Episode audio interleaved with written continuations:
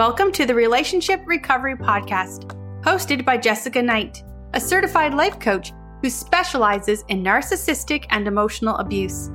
This podcast is intended to help you identify manipulative and abusive behavior, set boundaries with yourself and others, and heal the relationship with yourself so you can learn to love in a healthy way. Hello. Thank you for being here. I know a lot of us really struggle this time of year because the holidays can be heavy and then thinking about the new year can be challenging. Especially if we've lived a really hard year, the new year can be daunting. I've spent years, New Year's Eve, crying, not last year, but the few before that, just being so drained, exhausted, not knowing how I'm going to go through another year, how I just went through the last one.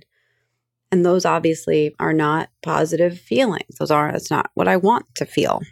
And it's, I don't want to crash into the new year and then like snail my way to the beginning of January.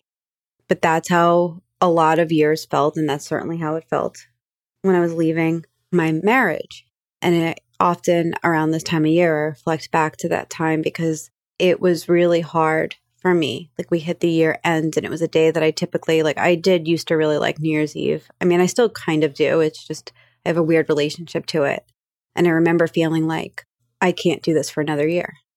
I went to a yoga class that day on New Year's Day. When I came home, I remember my partner said like you look like your dog just died. What's wrong with you? We didn't have a dog, but I was just like I yeah, that's how I feel. And I'm pretty sure it was that day that we talked about a trial separation because there was nothing left. There was absolutely nothing left in me. I didn't even know who I was anymore.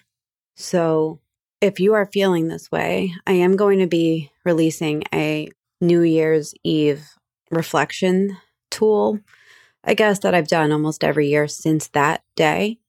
I really like it. It helps me ground myself. And so that will be an Instagram live, but I will post it in other areas too. So follow me on Instagram at emotional abuse coach and you'll be able to access it.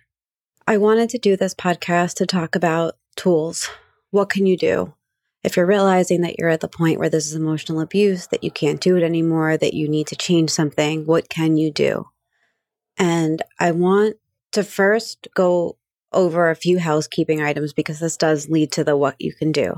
Obviously, getting help and validation and support is extremely helpful in beginning to heal and overcome what you're going through.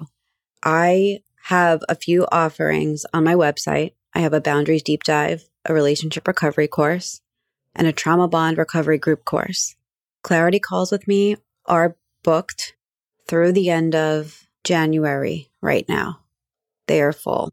Of course, things open up from time to time. So you could always email me at jessica at jessicaknightcoaching.com. But I would invite you to not wait for that. Instead, take the first step towards beginning to understand what you are going through and what you need to begin to heal.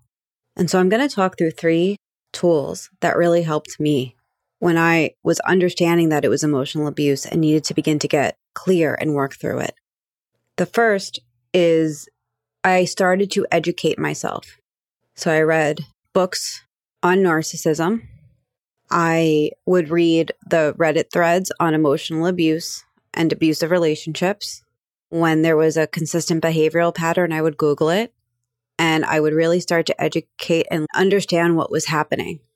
I didn't think things were normal anymore. I almost took the approach of it's not normal. And so if it's not normal, I need to figure out what's going on. And even if I couldn't do what they said, like, you know, hold the boundary the way they said, or just cut off no contact, I was able to do something. I remember there was this one article I read on like, why is it so hard to leave an emotionally abusive relationship? And the message, of course, is leave. And I didn't feel like I could do that at the time, but the boundaries that I had were much stronger. And I knew the direction I was working towards. I was working towards leaving, I was not working towards staying. The second thing is the one resource that really helped me and it's called The Mean Workbook by Paul Colaianni. Paul has been on the podcast before and he will be on the podcast in January. He is an amazing resource because he was somebody with an abusive personality that chose to work on it deeply and now helps abusive people form healthy habits, and it's very hard. And he's the first person to tell you that. The way he says it is that it's important to understand that a person who controls and manipulates may have a difficult time changing their ways. Just because they know that they're doing it doesn't mean it's easy for them to change it. They will have to seek counseling so that they can focus on themselves and get control of their behavior instead of focusing on controlling yours.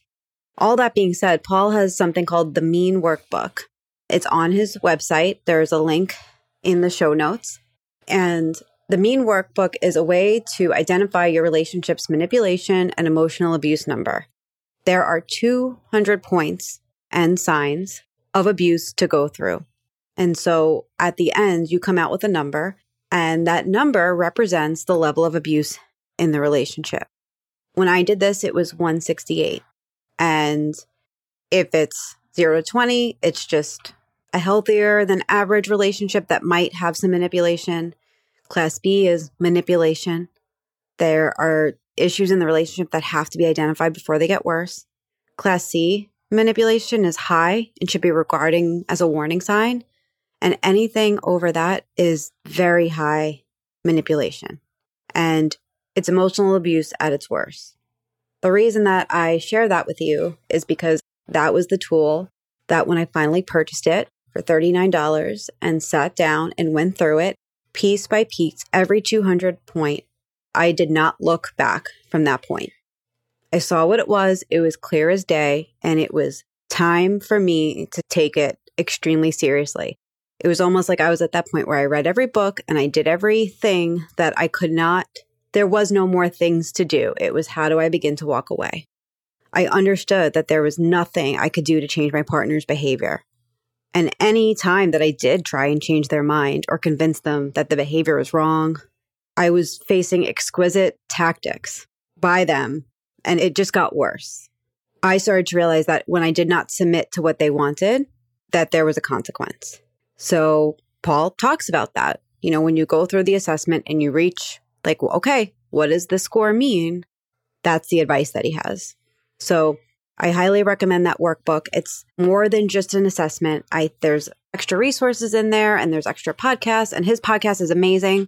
The Love and Abuse podcast, I highly recommend it. I've listened to every episode, but I just scroll down. There's 50 pages in this, 51 pages in the document.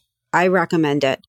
It's $39 and it will help you so much.